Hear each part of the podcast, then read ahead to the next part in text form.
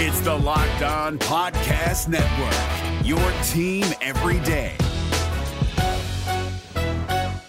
Jackson Gatlin here, host of the Monday edition Locked On NBA podcast. Every Monday, I cover the three biggest stories in the NBA with the local experts from Locked On. It's an awesome recap of the weekend of the NBA and a look at what's ahead. Mark your calendars on Monday to join me for Locked On NBA podcast, available on YouTube and wherever you get your podcasts. On your Wednesday episode of Locked On Raptors, it's become a bit of a tradition throughout the offseason for Wednesday to be a mailbag day. And so we have some more questions from you, the lovely listeners, to sift through today. We're going to talk about what the Raptors can do to grease the wheels of their offense more than just adding in an extra ball handler or two this offseason. We'll talk about whether there's potentially some financial trouble coming for the Raptors with all the contracts they have on the book and potentially bigger contracts to add to the books in coming years. Plus, who's going to have the second highest usage on the team behind Pascal Siakam next season? We'll talk about that and so much more on today's episode of Locked On Raptors. Thank you so much for being here. Oh, like, because when I shot, I expected to make it. So, like, I don't shoot trying to miss.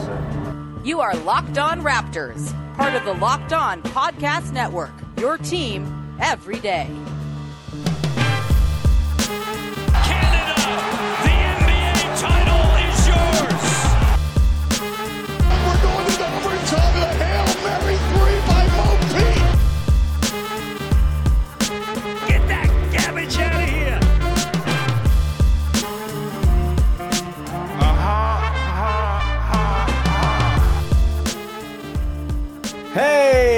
What's going on? And welcome to episode number 1195 of Locked On Raptors for Wednesday, June the 15th. I'm your host, Sean Woodley of RaptorsHQ.com. You can find me on Twitter as always at Woodley Sean. You can find the show at Locked On Raptors, and you can follow, subscribe to, rate, review the podcast wherever you get your podcast. It's very appreciated when you take the time to do that. You can also go to YouTube and subscribe to the video version of the show to see my face every day and join the more than 2,100 satisfied customers who have signed on up and have not unsubscribed since signing up. Which thank you for very much for uh, sticking with it. Uh, it's been great seeing the YouTube numbers grow and stuff like that. So if you feel like watching on video or you just want to watch the video in the background just to help the numbers, please go ahead and head over to the Locked On Raptors YouTube channel. Very easy to find just by searching Locked On Raptors YouTube.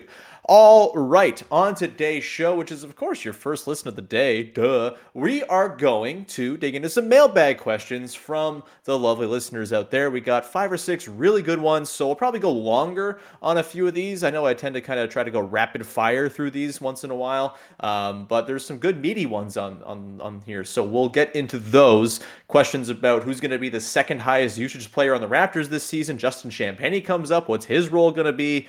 All that and more. But first, let's start with a question here from a regular question asker here on the podcast. It's Eric Morris at Epic Moppus on Twitter asking aside from getting another ball handler playmaker in the offseason, what can the current roster and coaching staff do to address how stagnant the offense seemed to be at times last season?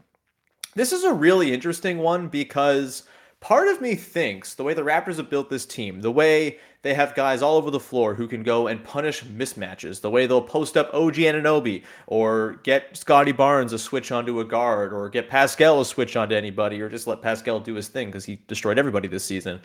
They seem like they're trying to simplify things on offense to the point where they're just looking for a match a matchup they can hunt, go ISO, and then try to score off of that. Um, you know, obviously there's other things worked in there. They run a lot of those elbow actions and you know dribble handoff things like that to try to get guys going downhill. But they really do, at their heart, seem like a team that wants to have a strong defensive foundation. Obviously, get a lot of transition out of that and run a whole bunch down other teams' throats. And then also, when they're in the half court, don't get too crazy with it and really try to leverage the good scorers you have, in particular Pascal Siakam, hopefully Scottie Barnes more so next season. Leverage those guys into creating looks for others, whether it's open threes, whether it's cuts, whether it's their own looks, whatever it might be. So I, I think that by design, we're not going to see them adopt, you know, the the Golden State Warriors sort of. All right, we're going to have everyone moving around off the ball, flying around off of all this set action and stuff like that, looking towards a play where we kind of know where the action is going to funnel. You know, there are more read and react. Nick Nurse has always been a little bit more read and react in terms of what he allows guys to do. He sort of emboldens players to make decisions with the ball to the point that, you know, a few years ago he was asking Danny Green to do that. And Danny Green, to his own surprise, was like, man, we're they're asking me to dribble. This is wild. Uh, which in hindsight, maybe wasn't the greatest idea. And certainly you're i think inviting some more mistakes when you're inviting guys to just go ahead and do whatever they want when the ball comes to them but I do think there are some ways that they kind of grease that can grease things along. And and I think a big key for this, and this is a recurring theme with me, I think Precious Achiuwa is really a fascinating figure on this team in terms of how they look next season, whether the team building model they seem to be leaning into is going to work. I think he unlocks it defensively for sure, but on offense it matters too, right? And I think having big men who can do the things that big men typically do, like offer really good roll gravity, are that's a way to sort of grease the wheels of your offense. We've even seen the Raptors over the course of this se- this past season, you know, when Khem Birch was in there, wasn't doing a lot in terms of offensive utility, wasn't finishing a ton of plays, but just the mere fact that he could screen a guy, hit him hard, and then get a little bit of space for the guard going downhill or Pascal going downhill, whomever, that's so valuable to getting the wheels of your offense in motion. And so I think Precious really needs to work on his screening number one, and I think he needs to work on that lob chemistry and sort of catching and going up with it. You know, I think early in the season he had a tendency, whether it was on offensive rebounds or catching it on the dive, of sort of bringing the ball down and then getting it slapped away or turning it over. He got better with that as the season went along, but Precious, not only his development on defense, which we know is important, but I think his development on offense as a sort of play finishing type center who can be a lob threat. We've seen moments where he can just get the hell up there and catch a lob and put it down, even though he's not a traditional seven foot Tyson Chandler type. I still think there's something there to tap into for him as a roller. And I think if you have a really good pick and roll big to work with, maybe this is something they bring in as well, right? Maybe they go and try to find a JaVale McGee or something like that to work as a dive man, as a more traditional roll man.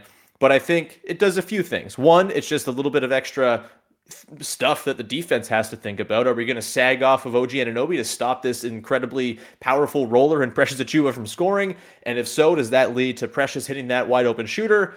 Precious has to develop there as well as a short roll passer to really make it all sing. But adding any little element of typical big man skill to Precious's repertoire, I think will open up the Raptors to uh, just a more smooth functioning half court offense. And look, their half court offense stunk last year, man. Like as much as they finished in the middle of the pack in terms of overall offense, that was driven in large part because of their volume in transition. They weren't even a very good team finishing in transition. They were bottom 10 in the league in terms of overall efficiency in transition opportunities. They just had more of them than anybody, so they racked up the points that way because you know, you're inherently going to score more in transition than you are against a set defense regardless of if you're good at it compared to the rest of the, of the league or not.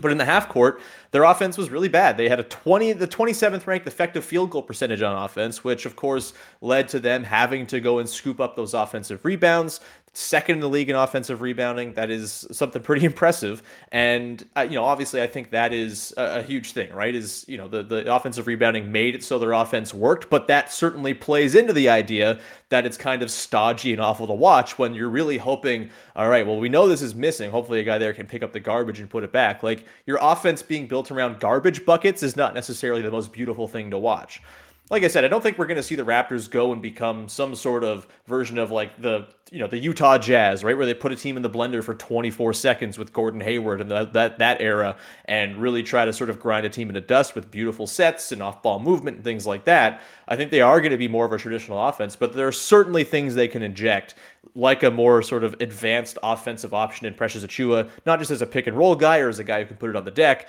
or not as a pick and pop guy or as a guy who can put it on the deck, but also as a guy who can work as a roller and force the defense to actually worry about him there, and then hopefully open things up for other guys, whether they're cutting baseline, you know, get those four on three opportunities going, whatever it might be. Having a functional big man in that rolling spot makes a huge difference. And so, you know, maybe it's not even precious. Maybe it's Khem Birch. Maybe it's someone they draft and try to develop. It's not going to happen this year. You're not drafting a guy 33rd overall and asking him to be your sort of savior on offense or anything like that. But, you know, that might be something they try to develop along. Of course, if they go and get DeAndre Ayton or something like that, that changes the equation here as well because he's a fantastic roller, and that probably opens things up as well. Even though to acquire DeAndre Ayton, you're probably having to give up one of your best shooters, which creates its own set of problems that they would have to reckon with. Um, but yeah, uh, you know, some other things too. I think, you know, the other thing that having a good rolling big man would do is probably open up Malachi Flynn to be a little bit more effective as a second unit operator to run the offense a bit more smoothly in a bit more of a traditional fashion. You know, he comes in as this highly touted pick and roll guard and just is never asked to run pick and roll. And you can get him a partner to work with, whether it's Precious building that chemistry, whether it's Khem Birch with a full season of hopefully good health, uh, you know, maybe that's something in the second unit you can lean on. Um, but ultimately, I think the real improvement for this team probably just comes from Pascal and Scottie Barnes and OG and Gary Trent Jr. and Fred VanVleet all just kind of having a little bit of internal growth, right? If Scottie Barnes just gets that much better as an ISO scorer, if Pascal, you know, improves just a little bit as a three-point shooter, all these little incremental improvements will, I think, probably translate to a pretty decent offense. Do I think this Raptors team is going to, you know, be a top 10 offense next season? No, I don't think so, unless we see just like some sort of meteoric rise from Scottie Barnes in year two, where he just is sort of like the engine of an offense that is top 10 on its own. That's a very difficult thing to do. Luka Doncic, he is not just yet and probably will never be. But I, I, do think that's sort of what you're banking on here: some internal growth, hopefully some you know bounce back in terms of overall shooting, eh, you know, in terms of like Chris Boucher, for example, a nice bounce back there. Scottie Barnes climbing up a little bit from 30% to 33, 34. Precious Achiuwa maintaining what he did in the back part of the season over the course of the full season.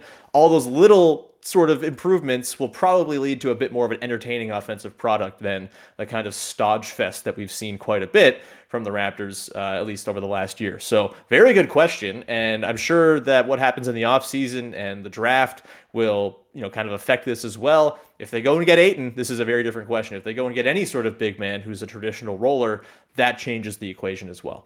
Uh, great question from Eric. We'll get to more questions in just a second, including who will be the second highest usage player on the Raptors next season. That's coming up in just one second here. But first, got to tell you about our friends over at Prize Picks. All right, NBA fans, you looking for daily fantasy for the NBA?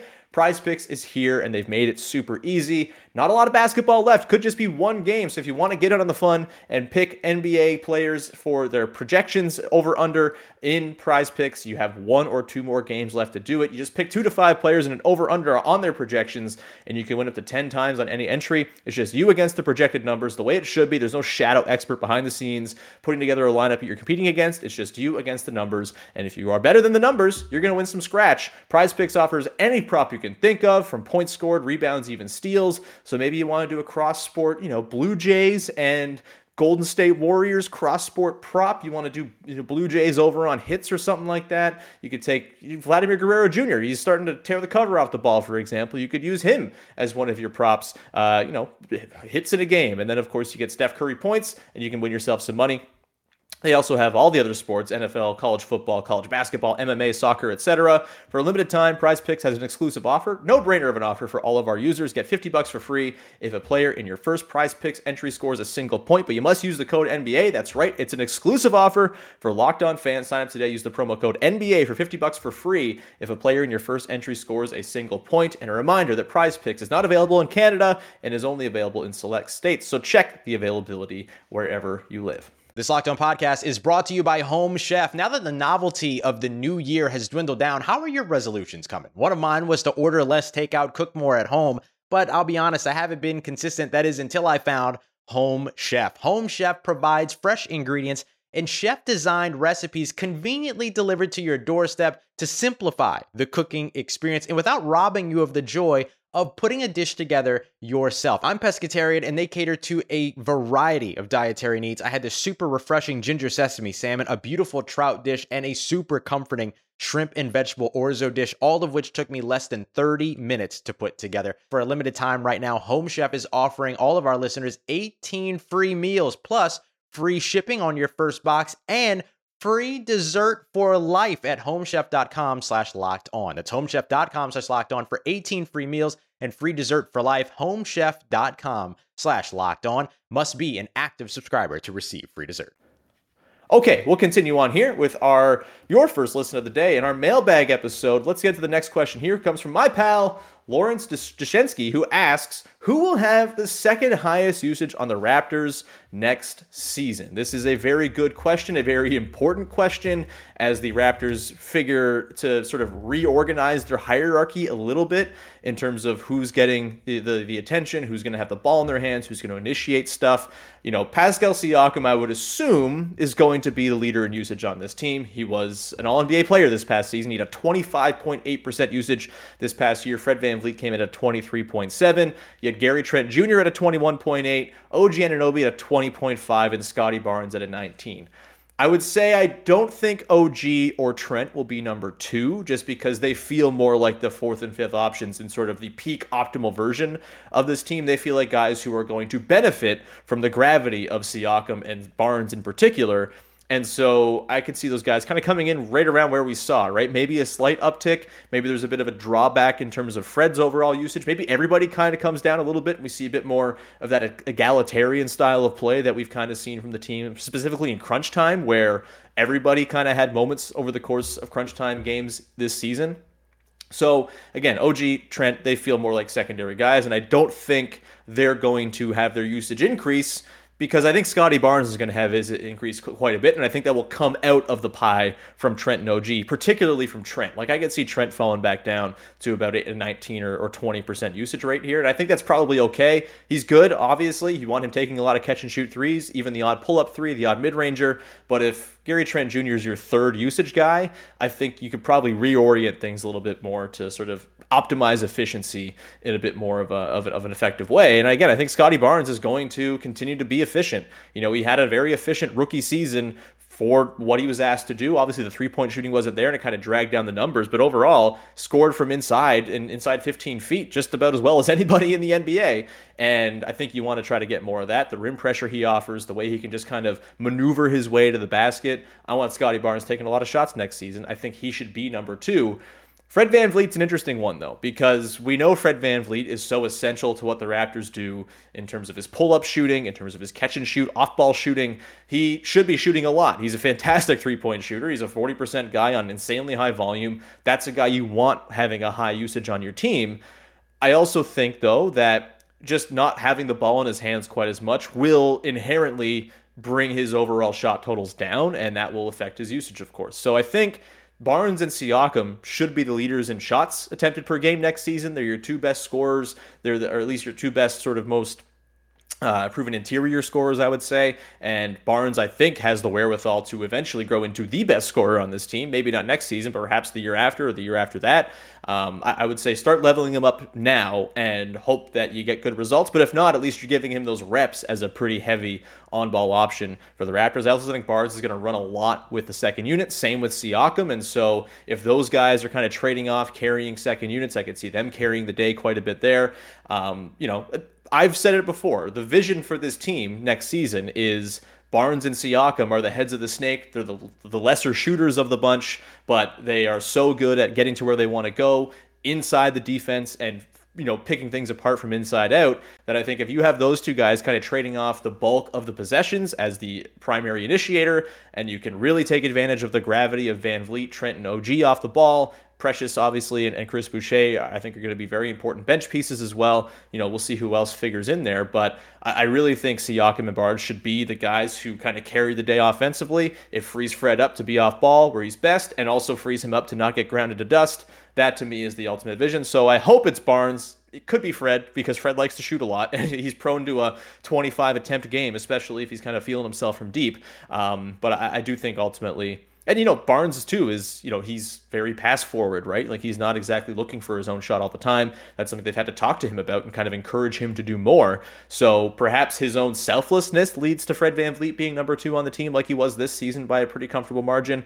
Um, but if it's not Fred Van VanVleet, I think Scottie Barnes slides up into that second role in the pecking order. And you know who knows when he surpasses Pascal Siakam and becomes the number one guy. Probably won't be far off though because Scottie Barnes, if you haven't heard, rocks. Uh, another quick question here before we get to another break.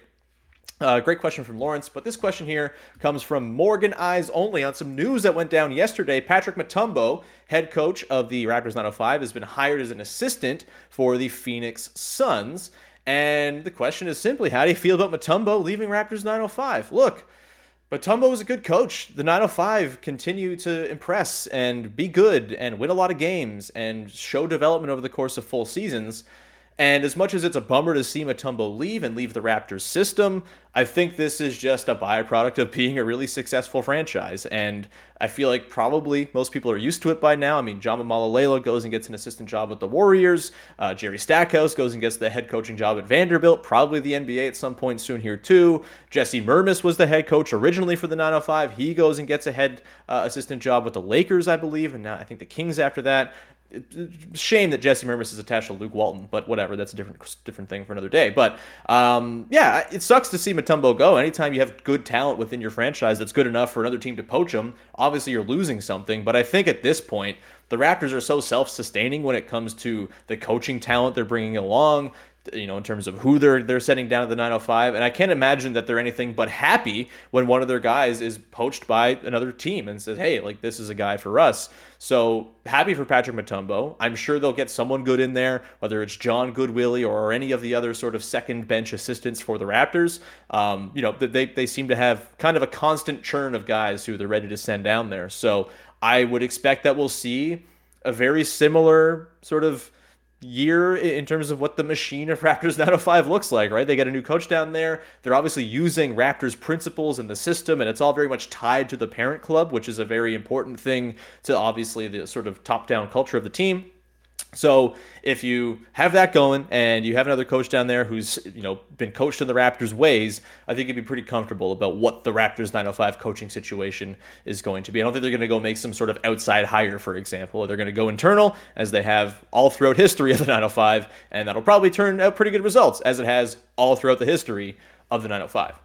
We'll finish up in just a sec with a couple of more questions to dig into. Before we do that, however, Got to tell you about our friends over at betonline.net, your number one source for all your sports betting stats and info. Find all the latest sports developments, news, odds, and lines, including this year's NBA Finals. You've got the Stanley Cup final going in the NHL right now, starting tonight. You got Major League Baseball rolling on as well, fighting news, MMA, UFC, whatever it is. You can be the informed wagerer because you are getting all the information you need, injury reports, etc., to make the bets that you are going to win money on, as opposed to just throwing money away like I do a lot of the time. I just like, oh yeah, that feels good to my gut. And then I just piss money down the drain. I need to be better at going to bet online to inform myself before I go and make those wagers. Head to the website today or use your mobile device to learn more about the trends and the action. BetOnline.net is where the game starts. The NBA playoffs are right around the corner, and Locked On NBA is here daily to keep you caught up with all the late season drama. Every Monday, Jackson Gatlin rounds up the three biggest stories around the league, helping to break down the NBA playoffs. Mark your calendars to listen to Locked On NBA every Monday to be up to date. Locked On NBA, available on YouTube and wherever you get podcasts. Part of the Locked On Podcast Network, your team every day. Okay, we continue on here with your mailbag episode, digging into two more questions from the good people out there. This next question here comes from Freddie Rivas, regular question asker on the mailbag shows, who asks, I think we're both on team run it back, but do you foresee any salary problems for this squad in the near future? So let me just kind of first get my general philosophy when it comes to NBA salary stuff and salary caps and figuring out the minutia. There's a reason I'm not paid to be in a front office to figure this stuff out, and there's a reason that these teams have these kinds of guys in the front office to figure this stuff out. It is an absolute art and a science all in one, and the people who are paid to manage the cap and figure out the minutia, Bobby Webster himself wrote the damn thing those guys are really, really great at their jobs and they're experts. And so I kind of trust them to figure it out. I know that's maybe, you know, you don't want to put too much benefit of the doubt with the team and be like, oh, well, they'll figure it out because then you just sound like a big homer. But like, when you have the guy who wrote part of the cap and a team that you know is fine financially to the point that they're not going to be like ducking the tax, uh, you know, just to save money or anything like that. They're not going to be not signing guys just because they're a little cash poor. You know, the tax obviously comes with its own implications, and you don't want to pay the tax just for the sake of paying it because it has competitive disadvantages built in down the line. But I, I do think that the Raptors have shown that they're pretty good at managing this tightrope of all right, we're going to get up to the cap line, we're going to be right at the tax line, we're going to be able to maneuver as a, ta- a sort, of, sort of a near tax team with the ability to go into it if we hit a competitive championship window. And I don't think they're there yet, and I don't think they have to worry about that just yet. They still have plenty of wiggle room this offseason. You know, I've mentioned it before that 31 million bucks or so between, uh, you know, the money they have underneath the tax. And you got the MLE worked in there. You've got potentially signing Chris Boucher and Thad Young with that. There's lots of money to work with beneath that tax threshold. I don't think you have to worry about them being any, any sort of duress or danger of having to move off from a guy or anything like that because the cap is there or the tax is there. Um, you know, there are certainly some pathways here where they get themselves into trouble, though. You know, they're they're helped right now by the fact that Pascal Siakam is playing like a full-on max player, all NBA. He's incredible. Whatever his contract is going to be, he is, I believe, extension eligible this offseason, and so uh, you know maybe they look to extend him. Fred VanVleet, uh, there was a report yesterday from Michael Scotto from Hoops Hype about the perhaps the, uh, the, the the ability of the Raptors to extend Fred Van VanVleet this offseason, which you know would increase his overall salary from where it is around 20 21.2 million for next season. That would eventually turn into something closer to 30, uh, based on the numbers kind of being thrown out. Just rough estimates here. Um, you know that obviously is a big number to have on the books, but OG makes a very reasonable contract. You have Scottie Barnes on a rookie contract for three more seasons as well, which is so so valuable to have that player who's that good already making 7.6 million bucks. I mean, he probably played like a $15 million player at minimum last season. So you're getting incredible value there. And all of this is also couched in the thing that I don't like talking about players through value. It's why I don't love talking about this contract stuff and why I leave it to the pros to figure out because they usually figure it out. Um, but I do think there are some ways where you can get yourself into some trouble, right? It's locking yourself into a core that maybe can't contend. So, for example, maybe they say, all right, this crew that we have, this is the team we want around Scottie Barnes going forward. Let's just pay them to keep him around. You you give Gary Trent Jr. a bit of a raise for from his 17 million bucks or so after he probably opts out at the end of the season. Maybe he's making 21, 22. Uh, OG has two more years before he can opt out, so maybe you extend him uh, after next season or whatever it might be, and you end up having him making 25 million bucks or something. The nice thing is you can pay all your own guys. That's the beauty of the NBA is you got your own guys, you can pay them. You can go over the tax to pay them if you want to. You're paying the tax, of course, but you can still pay them and go over the cap to keep them. That's great. Well, it's what the Warriors have done for a decade, and it's worked out pretty damn swimmingly for them, even though apparently people are mad about how much money they have, which is a weird thing to get mad about. Anyway, um, you know, the world in which this becomes a problem for the Raptors is if they give all those guys money to become the core around Scottie Barnes, and then Scottie Barnes doesn't actually pan out and doesn't become the you know top 15 10 player that you're hoping to see him become the guy who you can say all right that's the guy who's going to lead us to the promised land. If that doesn't happen then you're stuck pretty badly with a team that's got some big bloated contracts and a guy who you're obviously going to pay in Scottie Barnes. It's pretty clear at this point you're going to pay him whatever it is to keep him around but if he is more of a sort of second option on a great team, also a max player, but still maybe not quite the number one, you might find yourself in one of those sort of soft middle spots where you're not bad, you're not even mediocre, you're good, but are you good enough? And do you have the financial flexibility and wiggle room to get out of it? Um, I suppose they could also get themselves into some trouble if they go and give Chris Boucher a ton of money this offseason too for multiple years. I don't really get the sense that's going to happen. They feel like they can kind of give him a one-year balloon payment if they wanted to to keep him around and just sort of maintain that flexibility going forward. And I think I'm sort of soothed in this whole conversation by the fact that what has Masai Ujiri pr- prioritized above all else, really, other than winning over the last decade? It's been flexibility, it's been maneuverability, having the option to sort of swap pieces in and out. And yeah, sometimes you have to move off of a guy like DeMarre Carroll because your cap situation's getting awkward and you have to attach a pick to that. That sucks. That's a bummer. But is anyone really bemoaning the loss of the pick that became who God, who was that? Was it Rodions Kurucs or Dzanan Musa? Whoever it was that the Nets took, who's no longer in the NBA with that pick. I think if you're a good enough team and you can move off guys like that, you're probably okay attaching late first to move off of guys to maintain the flexibility, which again is a thing the Raptors have really prioritized and valued because there's lots of value to it. There's lots to be said for the not losing the opportunity cost of having no flexibility just by simply maintaining it. And so again, I think you know things will get expensive surely and there might have to be a casualty of the cap at some point all teams have to deal with this but if over the next three seasons the raptors become like a no like a no doubt clear title contender with scottie barnes ascending you're probably all right paying Pascal and Fred and OG and Gary Trent Jr. lots of money and going into the tax because the cash cow that that will be in Toronto is ridiculous. And so this is not something to really be worried about, I would say, until Scottie Barnes' next contract comes up. Um, you know, another thing that could complicate it is if they have to go and give a max contract to DeAndre Ayton, for example, and move off of a very reasonable contract like OG Anunoby's, which I don't think they should do, by the way. We've talked about this. Um, but if that's something they did where they go trade off OG for, a, you know, a near max for DeAndre Ayton and it doesn't pan out with Ayton, that could, could be a problem as well all of these things can fall to crap at any time, but injury obviously makes it really difficult to overcome some of this financial stuff, um, which obviously you don't hope for. But I tend to just err on the side of these are paid professionals to figure out the cap. I'm guessing they'll figure out the cap. And if not, they probably lose their jobs because they couldn't figure out the cap.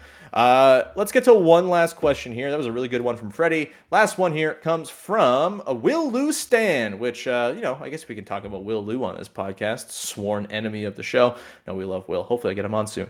Uh, do you see potential for Justin Champagnie to come off the bench as a three and D guy. We've seen how Nurse likes his fit defensively, and the offensive rebounding definitely helps. Yeah, uh, I'm planting my flag right into the ground. I think Justin Champagnie's a rotation player next season by like December. I, I, I think the offensive rebounding obviously fits what they want to do. His on court offensive rebounding numbers were ludicrous this season. That's just, you know, the, the way that he. Let me just see if I can find it here real quick on basketball reference because I know they were nuts, but I'm trying to figure out exactly what they were. His personal offensive rebounding percentage was 13 and a half, clearly the best on the team ahead of Khem Birch, ahead of Chris Boucher, who, of course, were incredible at grabbing offensive rebounds. I don't have the team stat here in front of me, but the individual offensive rebounding percentage is off the charts, next level elite for Justin Champagnie. That fits what the Raptors want to do, of course, considering that's just such a huge part of how they want to play offense is collect those misses and put them back up and win the possession game. I also think the defense certainly plays. He fits the theme of everyone kind of being like size. He's a little smaller. He's like six six, six seven, I think. But you know, he certainly has played, I think, more as a big man. At least when he's played with the Raptors, he was maybe a bit more wing oriented playing with Raptors 905. But with the Raptors, very much kind of operated as a four or a small ball five most of the time. So I think he can hang there. Uh, and yeah, the three point shooting, I mean, that is the big swing skill, right? And he you know, had some moments. He had one game where he kind of ballooned his his overall season stats for the Raptors. I think he had four in one game this year. Um, but if I'm just going to pull up his G League stats this season to confirm I'm right, but I am certain that he shot a ton of threes this season with Raptors 905. Uh, as I'm being confirmed that is true. Yeah, 6.3 attempts, 41% from downtown for Justin Champagnie with the G League this season. They were very clearly like, all right, this is the thing that's going to get you on the floor with us next season. Go ahead and do it. And that's a pretty encouraging, you know, turn of sample, right? If it's just corner threes or catch and shoot stuff, that's totally fine because he's not going to be asked to do a ton with the ball in his hands anyway. So, yeah, give me Justin Champagnie in the rotation next season. I could totally see him being an eighth or ninth man who fits the overall ethos of the team. And especially if they lose Thad Young in free agency, I feel pretty all right about, all right, just throw Champagnie and get those minutes. Maybe there's some growing pains early, in the season, but I think by mid-season, you're probably looking at Justin Champagnie as a regular 17, 18 minute rotation guy. Like I think they buy into him that much. Of course, they have to give him a contract. Um, he's a he's a restricted free agent after the first season with the team. So, or they have his rights. I'm not sure the actual minutia or the proper nomenclature for it, but either way, it's in their realm of you know influence to say all right justin champagnie we want you back here's a two-year contract whatever it might be uh, and hopefully they can do that because i think he's awesome and i am very much on the justin champagnie bandwagon with that we're going to round out the show. Thank you so much for tuning in to today's mailbag episode. Katie Heindl's going to be on the show tomorrow. Not sure what we're talking about just yet, but you know it's going to be fun when Katie's around. Then on Friday, we're going to talk about potentially OG to the Blazers. Mm, I don't think it's happening. I think it's kind of dumb that, that, it's even being talked about, and that Damian Lillard's like, well, I, I just want them to trade for OG Anunoby. Yeah, I want a million dollars too, man. Um, but you know, we'll talk about that with Mike Richman of Locked On Blazers, who's been on the podcast before. He's lovely. We love Mike Richman in these parts, and so we will dig into the potential of a Blazers and Raptors OG swap on Friday. I think I'm going to disappoint some eager Blazers fans who seem, seem to think this is like a thing that's happening, which I really don't see. Either way, thank you so much for tuning in. We'll back again tomorrow. You can subscribe, follow, rate, review, and all that good stuff. It's very much appreciated when you support the show that way. And with that, we will round it out. Go make your second listen of the day Locked On NHL as they are teeing up the Stanley Cup final, Tampa Bay, Colorado. It's going to be the best thing in sports over the next couple weeks. I can promise you that, especially with the NBA finals probably being over, maybe being over. At least they'll be over by Sunday, but maybe over as early as Thursday. So go check out Locked On NHL to get prepared for the Stanley Cup final. With that, thank you so much. We'll talk to you Thursday with another episode of Locked On Raptors. Bye bye.